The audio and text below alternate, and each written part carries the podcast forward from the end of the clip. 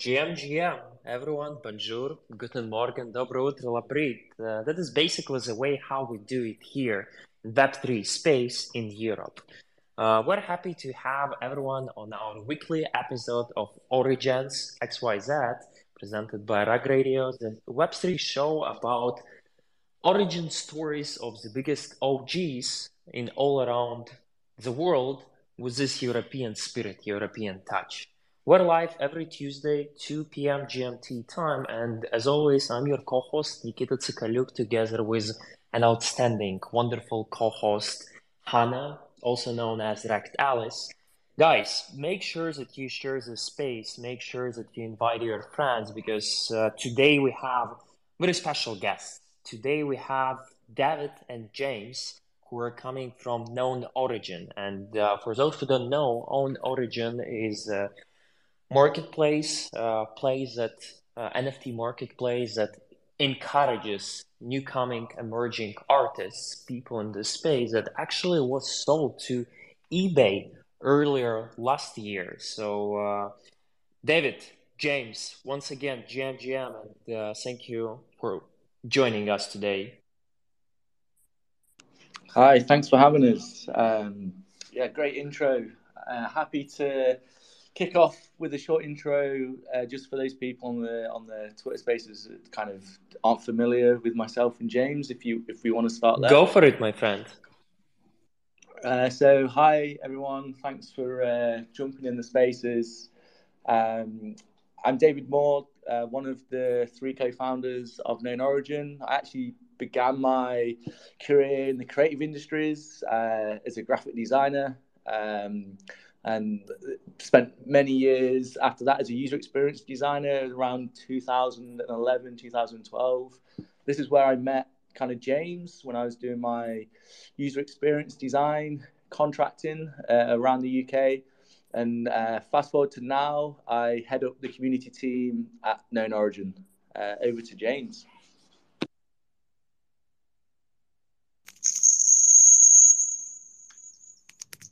Hi everyone, GM. Yeah, we can hear you properly. Hi everyone. Yeah, thanks for having us on. Yeah, so I'm James, also one of the original co-founders of Known Origin.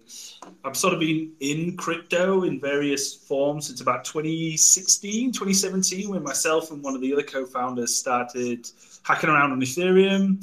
And then we were actually working with Dave at the time. 2018, we first launched KO. And really my focus is all around the tech. So I help lead the engineering team. I'm very involved in building out KO in its various forms throughout the years. Playing around a lot with DAOs in our early days and sort of trying to push forward some of the royalty standards like 2981, which I was part of. And generally just been a crypto bull for the last 5 years, in all honesty. Amazing. I mean, it's an amazing sort of story. There's a lot of success stories, many more failures, but definitely in terms of the platforms, like to have an investment from something like eBay is pretty rare in the space. I'm sure we're going to see more and more of it this year, but you were one of the first, and it's a huge, huge achievement. But I wanted to take a step back a minute and just talk to you a little bit about your origin stories, because I know, David, like, we met a while back, and you've got an amazing story. I remember you telling me, like, how you started Known Origin, and it's, I think, such a great story to share for people listening. Obviously, also this Spaces is recorded, and we have a lot of people listening that are not live right now, so feel free to share. But I think to just share your humble beginnings and your insight, you definitely had, I think, a clear vision before many others. And I think what was so remarkable was that you kind of stuck to your vision, and look where it ended up. But I'd love you to share your origin, you and James, your origin stories, like from the beginning, and how you got to where you are today. Sure. It's very kind of you to say that we kind of saw it early and kind of stuck with it. So kind of happened around 2017, really, when me, James and Andy first kind of met in a pub and started discussing kind of what this thing could be. And it was born from an idea that I had where I was actually trying to put a physical gallery show on in my city, Manchester. I'm not a gallerist. I'm not, I've never done a gallery show before, but I've spent many years putting on meetups and bringing creative people together to kind of share ideas. I did that for about 7 years. And then after getting bored with doing this like meetup thing, I decided, you know what? I've met so many talented illustrators, designers, filmmakers, painters. I want to take their work, put a gallery show on and bring people together. And I shared this story with Andy and James because I had lots of physical artworks. I had canvases, rare prints, rare posters, and I was pricing them up, figuring out how much to sell them for. And I had some motion graphics that were on one projector and like two screens. And it was at that point where I couldn't figure out how I could sell or help sell the digital pieces in the same way as the physical artworks. And I felt this was deeply unfair. It was the same location, the same launch night, the same audience, but the people that had screen-based artwork didn't have the same opportunity to sell as the physical. And at this point, this is where James told me about this thing called blockchain tech. I literally, in 2017, start of 2018, had never heard of blockchain. They said they were playing with this new technology called Ethereum. Again, I'd never heard of this thing called Ethereum. As soon as they said they figured out a way of turning a digital file into a tradable asset that can be tracked and you can see the provenance, that was the like penny drop moment for me. So we actually launched on the 5th of April, 2018. And the whole mission for me was to basically showcase and sell artwork by my small circle of friends and give them the opportunity to kind of not only sell their physical work, but sell their screen-based work as well. And bringing together the kind of crypto community and the creative community and just kind of let's just see what happens kind of moment. We actually made our first sale on the opening night. And that for me kind of validated that there was something in this. I'll be brutally honest. I didn't realize we were at the very start of like a brand new industry or a brand new asset class. It just felt like something special was happening. This was still a side hustle for us, still evenings and weekends, three of us kind of doing work 9 to 5 and then working hard in the evenings and weekends trying to pull this together. Andy and James were like the brains behind the smart contracts. I was the guy that went out and met the artists and tried to educate them about what this new thing was and bring them onto the platform. And we were a small team at that point for many years, it felt like. And we had a really small kind of cohort of artists. Well, I really love the fact that you didn't realize at first how big this thing gonna be. And like that you referring to your words, that you didn't realize that it's a completely different class of assets, but you were doing just because you enjoyed it, just because you believed in it. I do believe this is the most inspiring type of story of any NFT Web3 related project founders when they started their journey. Today, I have so many questions to go through, starting with some of the most emerging artists that are in the space right now, whether it's next for NFT marketplaces, royalties for artists. But perhaps I would love to start also from the beginning. As Hannah said before, you just gave us the overview of how the company, how this vision started altogether. So you started Known Origin. What was the story behind such a big Web2 company as eBay is to get in contact with you and actually understand what you guys are doing, invest in you and become a part of the team as well? Can you also share something about this story? Hi, yeah, I can kick this off. I'm going to We're just going to use one phone because we're getting a little bit of feedback in the room. I hope you don't mind. Oh, good. Go for it. Sure, sure. Cool. So, yeah, actually, so it's early 2022 where eBay reached out to us as more of a kind of partnership opportunity. We got an email and we kind of decided, you know what, this would be a really interesting call. Like we'd had a few inbounds from some interesting brands and some interesting kind of marketplaces out there, but nothing with like the kind of allure of like someone like eBay. I think it just sparked our interest initially. It was like the partnership call. Could this be like something similar that we did with Adidas, which was like a collab drop? So we jumped on the initial calls, and if you think about like who are eBay, right? They're like this Web 1 pioneer kind of OG marketplace that before eBay, there was no real way of bringing kind of sellers and buyers together. So we could kind of see how there was some synergy there, but we were really keen just to figure out who we were going to talk to. And then if you look at, so we had many kind of calls that were really talking about like a potential kind of partnership or kind of drop, kind of collab. And then this was on the lead up to the kind of acquisition. And the more we spoke with kind of the people at eBay and the people that were kind of getting excited by, the more kind of maverick we found they were getting. So as we were speaking to more and more people, they're actually becoming kind of less conservative in what I thought, and more kind of maverick and wanting to disrupt the kind of industry, which for us, that was like music to our ears, really. Yeah, I'd like to echo that as well. You know, like when we started to speak to, like Dave said, we spoke to many people over the years, and, you know, as founders of a small business, small startup, you take most calls or most inbounds that you get, especially if it's from something like an eBay or, you know, something of a big, well-known brand.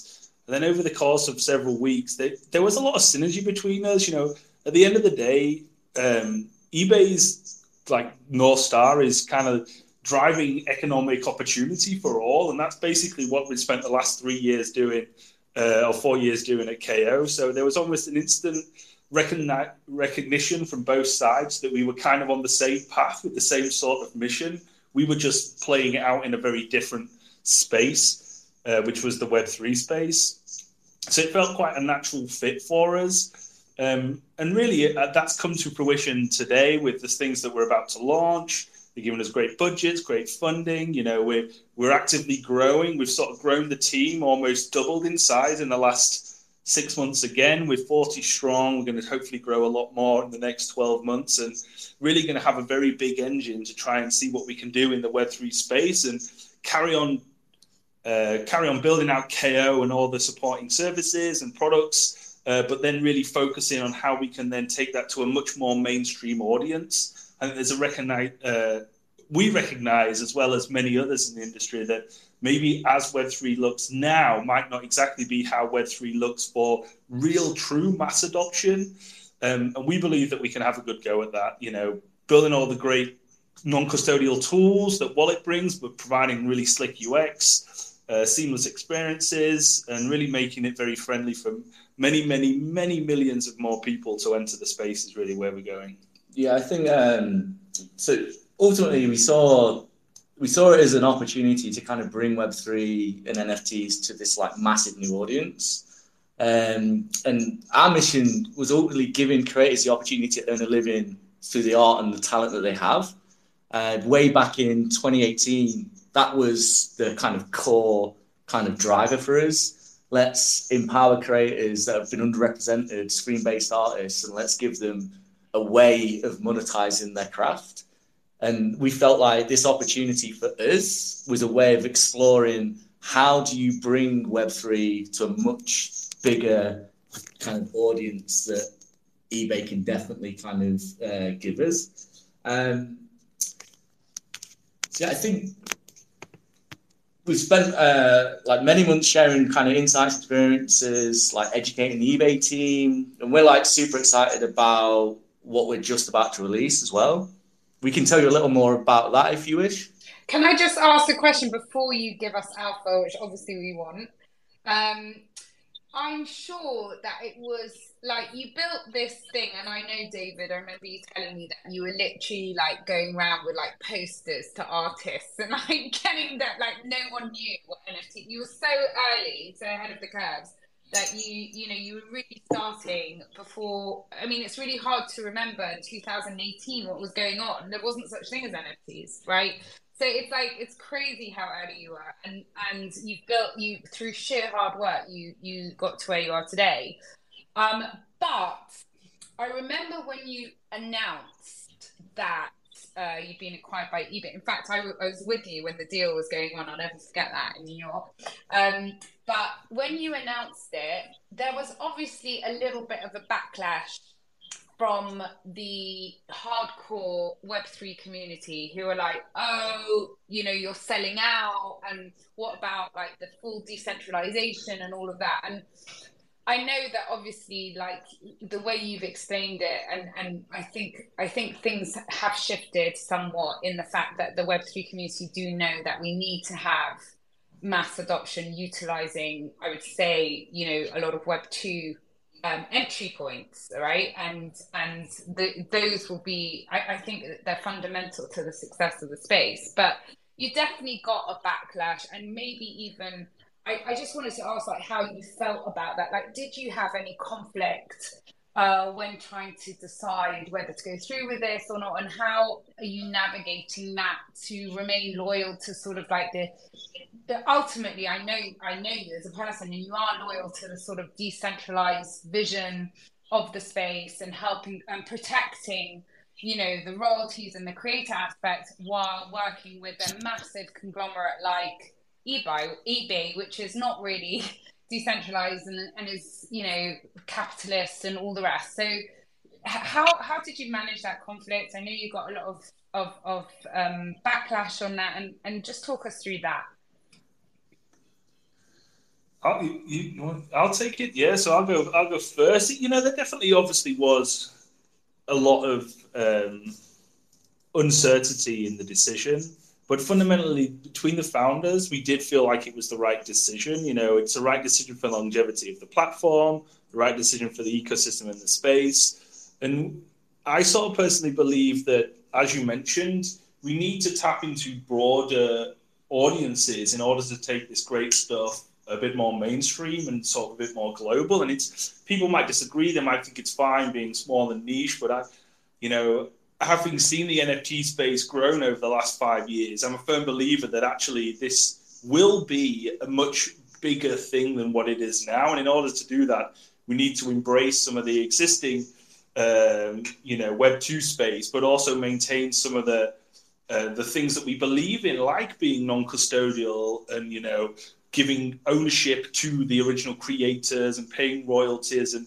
we're not forfeiting those characteristics. What we are doing is creating a much more solid platform for us to take this to a bigger audience. And, as a founder of a startup, we were getting a couple of 100,000 monthly users, that's a great achievement. But if we can take this to a couple of 100 million monthly users, that's going to change the game. And that's really what we've been focusing on. But there was no doubt that there was definitely some internal turmoil about, is it the right decision for the platform, for the users, for staff, for everyone. And in the end, we went through with it. And I think it's the right decision that we took. Yeah, I'm going to echo what Jim's saying. Like, I think as with all these kind of things with acquisitions, the announcement has to be kind of under wraps and everyone finds out at the same time. And it just so happened that half the team was in New York, half the team was in the UK. We were at NFT NYC when the announcement dropped. And that wasn't by design. That was literally, that's how it landed. So it was interesting to be at one of the largest NFT conferences in the world and then being kind of one of the big news stories, which is like fairly overwhelming when you're in it. But I think just to echo what James was saying, I think the more the more we spoke with eBay, the closer we got to that kind of decision time, the more we saw how eBay see Web3 as a game changer. They see it as an integral part, as part of their kind of offering going forward. And I think we're super excited about being the team that's going to kind of lead that initiative. And I'm a big believer of like judging us on what we do and like not having any kind of preconceptions of what it's going to be. And I think the thing that we're just about to release is like, it's in beta right now. It's one of the most kind of defining pieces of work that we've put out since we've launched. I think it's that much of a kind of shift. I think we'd love to tell you some more about that. Yeah, are you willing to share some alpha? Actually, yeah, that's the reason we're here all today, to hear what's next for you. So, any alpha from you guys? Ooh, always, man. So we've actually I love this. Ooh. So we've actually got our kind of self-sovereign contracts called creator contracts in beta right now. This is the ability for any KO creator to ultimately deploy their own smart contracts, meaning that they have full kind of ownership of it. They have full control. We want to provide the tools that the creators get the most value out of. We've seen how kind of Manifold have been like killing it with their self-sovereign contracts. The guys in engineering and in product have basically built a low-code, no-code kind of dashboard that allows our creators to mint and deploy from their own contracts. Historically, Known Origin, all the NFTs have been minted through the Known Origin contract. So when you went on OpenSea, it basically was under the collection of Known Origin. This new feature that we're releasing completely changes that. We're like fully bullish on control and kind of give ownership over to the creator. And we're super excited to see what the beta cohort release through this new feature. And we're excited to see where they take it next. We're looking to go live with the beta next week. Yeah, Thursday's alpha, and then next week for sort of public consumption. The beta's going really well. We had a call with all the creators yesterday, and we demoed a bunch of stuff to them. They showed us the stuff they were working on. So we're super excited to be able to give our artists the ability to deploy their own smart contracts, but using KO tools. This is like amazing, guys. I mean, groundbreaking. How does it feel? Like, do you feel like on the edge of something that's going to be like, how does it feel to be on the edge of something that you know is going to blow up and be huge and could be like a real catalyst for the space? Like, what's that feel like? And at the same time, you cannot share a lot of it before its launch. I guess there's always a lot of nerves, right? And, we never presume anything, right? Really, what we do is we speak to our or the KO artists and collectors. We find out what they want and we build it. And this was the top of their priority list, really, in the last sort of three or four months. So this is where we are. We're going to ship this no-code sort of launch pad, drops on KO, all that sort of good stuff. And it really tees up the next stage of where we're going. So once we've got creative contracts out, that then unlocks a lot more product features that we can ship, open editions, advanced sales mechanics, all the different types of reveals, all that sort of stuff we're going to be working on in the background, as well as 2 or 3 other products that are going to come to market in the next 2 or 3 weeks. One of them, again, should hopefully be a bit of a first, giving insights into your collectors and your trade history across platforms. So think of it kind of like an analytics dashboard in some respects. That's on the cusp of going live, as well as some pretty... we've rebuilt some of the internal sort of gubbins of KO with new platform indexes, new services that should hopefully mean that 2023 for KO, we ship a lot more new innovative stuff in general.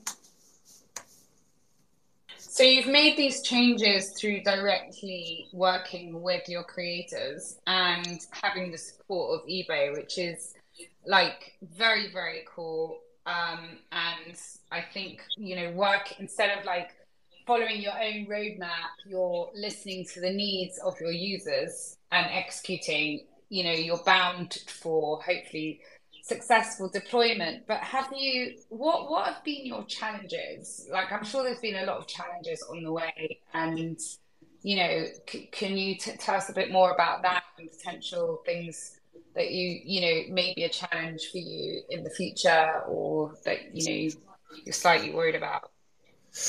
Yeah, I go. I'm going to go back a little bit back in time. So, obviously, some of the early challenges was like, how do you build something like weekends and evenings? The side hustle side of things, they were some of the really early challenges. And I, from a personal kind of perspective, I kind of really started obsessing at a point in my life when I was consumed by KO, and it was like it was going to either cost me everything and not work, or cost me almost everything and work. And I think there was a point in 2020 where the three founders of the small team that we had, we basically said, look, we're going to have to go all in on this, or we're going to have to like park KO and get on with our day jobs. And it was quite a big risk for all of us. And it was a big challenge. We've all got families. We were all going through the same struggles and pains as everyone else. But I think that was a big pivotal moment for us as founders to say, do you know what? There's something in this. Let's go all in. Let's park all the other projects that we're working on. Let's park the contracting. And there was some pretty lean years in those times, you know. And then you kind of fast forward to 2021. And the world wakes up to NFTs, the whole space blows up, and we've still got this tiny team, and we're basically kind of cracking under the demands. Like, no one was expecting that high level of demand in 2021. We weren't expecting it. OpenSea weren't expecting it. SuperRare weren't expecting it. All the teams were like struggling under the strain. So then it's like, how do you scale a team really quickly to kind of meet that demand? And I think that's been one of the bigger challenges from kind of end of 2021 and throughout 2022. It's like, how do we scale and find these brilliant people, bring them on the Web3 journey with us so we can start building features and services, so we can start building out the stuff that our community wants. And I know Jim and Jack, our kind of chief product, they've been doing an amazing job recruiting in the kind of engineering side and bringing on some real talent. So we're like super excited with the people that we've got now, and like how the team's growing. We're building out our marketing, we're building out our community team. So we're getting several squads working on some pretty cool stuff going forward. And there has been some challenges around kind of what does it mean to integrate into something like eBay? But I think that was going to happen whether we scaled ourselves or not. There's always like growing pains, but it feels like 2023, we've started with a real kind of, the studio's never felt as buzzy before. Like it's a joy to come in, and it's just like, there's a buzz in the office around what people are working on and what we're getting excited by.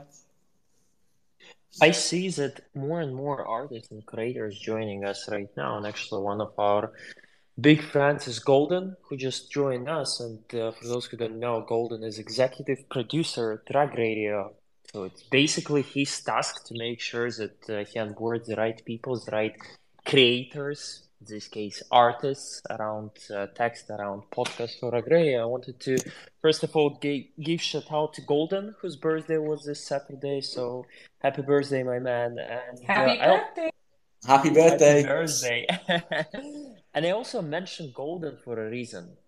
When we're talking about known origin, apart from daily users, there are two parts that need to work efficiently on a daily basis. One part, that's your team. And you just covered the topic, how you came up with the idea, how from this small idea you went into full-time, how you build your relationships with eBay. But the second part of this success mechanism, success story, is actually artists, curators, people who are innovating this platform together with you and making sure that it's becoming more and more relevant. I just shared, I just pinned out Twitter space, your weekly trending artist list. I see that you're supporting artists a lot. And actually, I know that tomorrow is a day when you open your creator application, which people have been waiting for a while. So can you walk us through this process of onboarding new artists through your platform? And also, what are the features you're looking for creators, art creators, whenever you onboard them to your team, whenever they join your team? Yeah, I can definitely give you some insights into the application. So back in the day, we just had like this open email that people used to email and request to be a part of Known Origin. But this quickly kind of got out of hand with the demand with people in the space. This is back in 2020.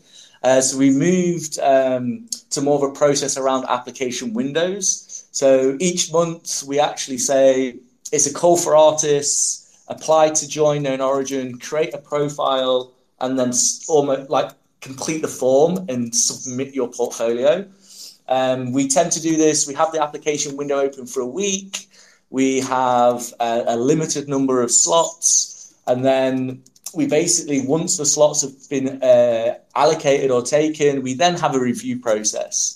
And it used to be when the team was tiny, it used to be myself and sometimes one other person in the team, either Edward or Luke, used to help me review the applications. But then all that was really doing was I was becoming the kind of arbiter of taste. And you could tell that it was becoming kind of my view of the world of like what should be on Known Origin. And we felt that was deeply unfair. And we actually decided that wouldn't it be more interesting if we opened up the review process and actually shared it out amongst the teams? We have multiple lenses over the applications and multiple views of what art is and isn't.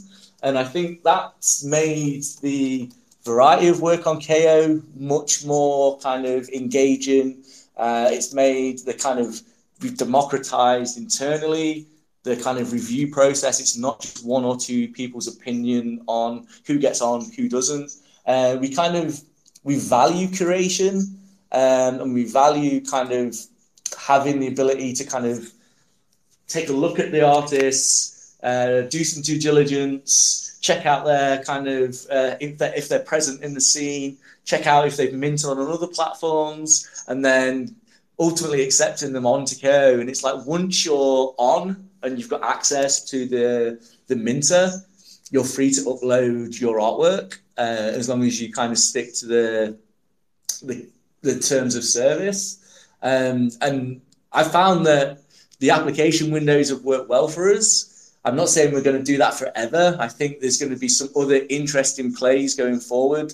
It may be around kind of more community curation or more curation partners, or having a more open kind of service, open tooling services with different front ends, depending on what you're looking for and searching for. So I think there's definitely different ways we're going to explore with discovery and whether we think the application window is a thing that will be around forever. But right now, it's working for us. And like you say, the next creator application window actually opens tomorrow. So if you're looking to join a platform that's been around since 2018 and isn't going anywhere anytime soon, and we listen to our community and build the things that our community are asking for, like please feel free to create a profile and apply to be a creator at Known Origin tomorrow.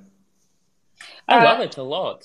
You're making more decentralized mechanism where actually people who are knowledgeable enough to decide who should be on this team, who should join your project, they're building this by themselves for the future use of people. So that's amazing.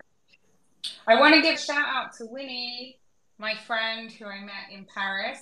How are you doing, Winnie? Hi, thank you so much for bringing me up. I just thought I'd come listen in because you two are so great. Met Nikita in Paris as well, so just thought I'd come and see what's going on in here. Yay!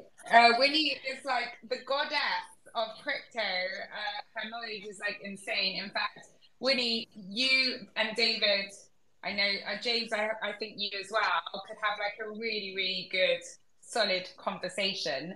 So I actually want to ask all of you, in terms of like, this all sounds amazing. Like the stuff that you're doing for creators, it sounds like it's just so refreshingly easy. You are at heart as a platform there for the creators, but yet you've got the backing of eBay. I mean, it's amazing, right? What's going on? And, you know, I think like OpenSea should be really scared right now. But anyway, what I wanted to say is, in terms of like what's happening over the next, because we can't, I don't like, especially in technology, predicting, you know, 5 years ahead is completely irrelevant, but definitely in the next sort of 6 to 12 months, what do you think are the major trends or things to look out for in the future? And feel free, anyone, to like chime in here, but in terms of what you're doing, but also beyond that, in the whole sort of Web3, crypto,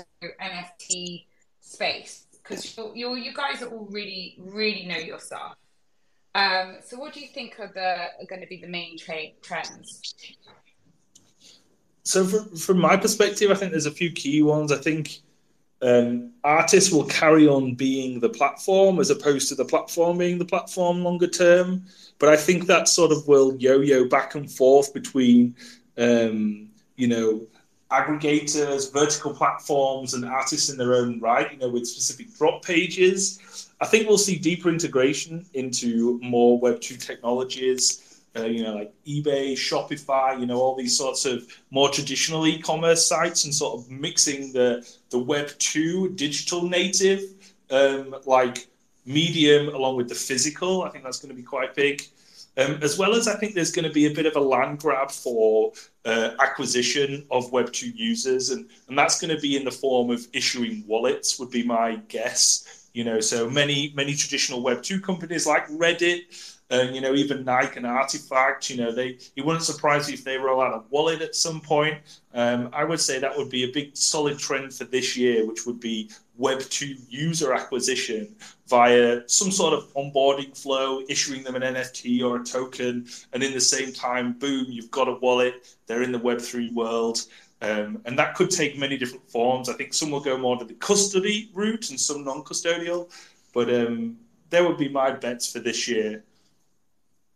Any ideas from your end, Winnie? Like, what's your opinion here? Yeah, I couldn't agree more. I think we're going to see a massive jump between physical and, you know, the word, my favorite word in the entire world, the fidgetals. And that's why I think things like eBay are going to be super interesting to see how you can, you know, attach an authentic, like I used to love eBay. I paid my way through school by reselling vintage fashion, but one of the biggest problems was authentication. So being able to kind of put that and integrate that and use that in a way that people don't even realize that they're working with blockchain, I think is going to be the next big thing, especially when you're looking at, like, I don't want to say that, like, put it in, so how do I put it bluntly, but like the generational gap, like it's, I know everyone uses eBay, but like being able to put that on and put it and integrate it in a way where, say, like the older generation can use it so seamlessly, I think is going to be very, very important. Total game changer. I've got one other question that was really relevant today. I don't know if you guys all saw, and I just saw also Farouk's doing a space about it, that Microsoft has just bought into ChatGPT, which I think is one of the biggest news stories. Did they already buy? I have just heard that they're planning to. They're acquiring. And it's going ahead, and they're going to probably integrate ChatGPT into Bing, which could potentially, guys, knock off Google. Like, this is a really, really big story, huge. I don't think any of us had any idea the massive implications of this. What's your feelings in terms of the AI angle that's going on, and I mean, ChatGPT is just one element. We've got DALL-E, we've got like all of, you know, there's multiple sort of generative art and AI art going on. You've got the AI. I mean, there's just like a million platforms now utilizing AI that's just shockingly good.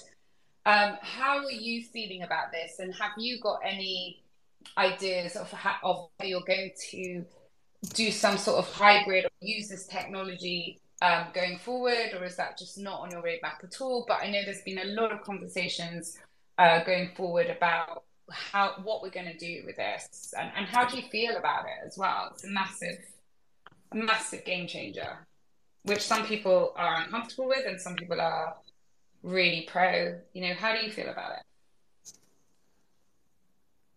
From my perspective anyway, I don't think it's going anywhere, and it wouldn't surprise me that within the next 2 years, every piece of content that you put out, whether you know it or not, you know, whether it's a tweet, an Instagram post, or, you know, you always have this option to like enhance it with AI in some way, whether that's a textual thing, a video, an image. So I think it's almost inevitable. And in my mind, you've almost got to embrace it versus almost fend it off and scare it away.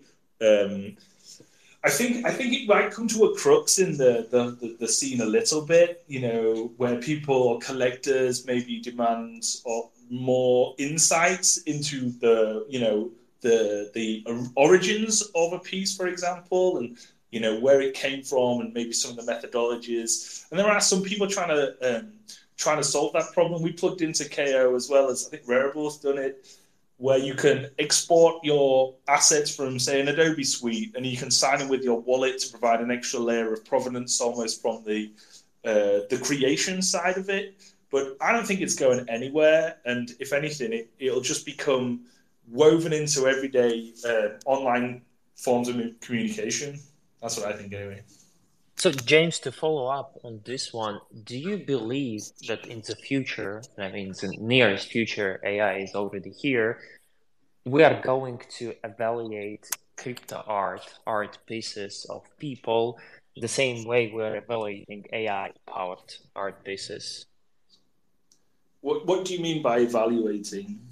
I mean, whenever there is a competition, whenever there is any big art content happening, do we have the same assumptions, the same judging evaluation system for AI tools? Because a lot of artists right now are using those extra tools, in particular AI, to make their generative art look more professional, more fancy. But that's just the way how they do it. So should we evaluate them the same way as general art? Yeah, I'm not sure we should evaluate them differently in my mind. It's almost just about being honest about the process. And I think, you know, the beauty of art in general is conveying cultural moments and expression and emotion and capturing something in a way that is very hard for someone who is not a creator, for example, you know, and capturing that moment. So as we're going through a bit of a trend, a bit of a cycle of AI now, maybe it will die down, maybe it'll carry on, but won't be as prevalent.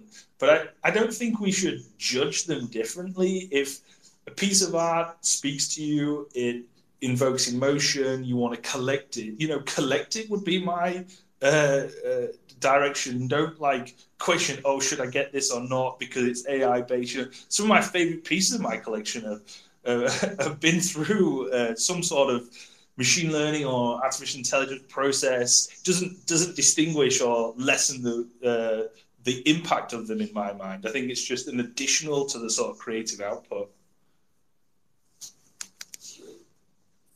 I think that it's a really interesting one in terms, not so much of judging the creators, but the consumer. Because you're right, like at the end of the day, if you're buying a piece of art, it doesn't really matter how it's been made. If you like it, you buy it, right? But on the other hand, I think being authentic about the process is becoming more and more important. And that's true, I think, of anything now in terms of even just, you know, written content or looking, you know, reading blogs or reading anything, you know, has this been written by AI or has this been written by a human? And I think, and does it matter? And I think these are all sort of like discussions that we're going to have to have. Like, I know, for example, ChatGPT are looking at potentially putting some sort of, what's it called? Like a watermark to show that it, you know, it has been created by AI and not a human, which may be really, really important going forward, or maybe it's not, you know. So these are all things that I think, you know, are definitely going to be looked at over the next few months, if not years. Nikki, I think you wanted to ask something else. Yeah, I know that we're almost running out of time, but I just want to end it up in the right way. A lot of our listeners, in particular artists, got inspired here today by your story, by your originals and your vision. And I want to ask both of you guys, who do inspire you the most in the crypto art space? Is there a specific artist, a group of artists, maybe a creator whose work you've been collecting for years now, whose work you're following for years now? Like, what is your inspiration? Who is your inspiration in the Web3 space? Well, that's a very difficult question. I think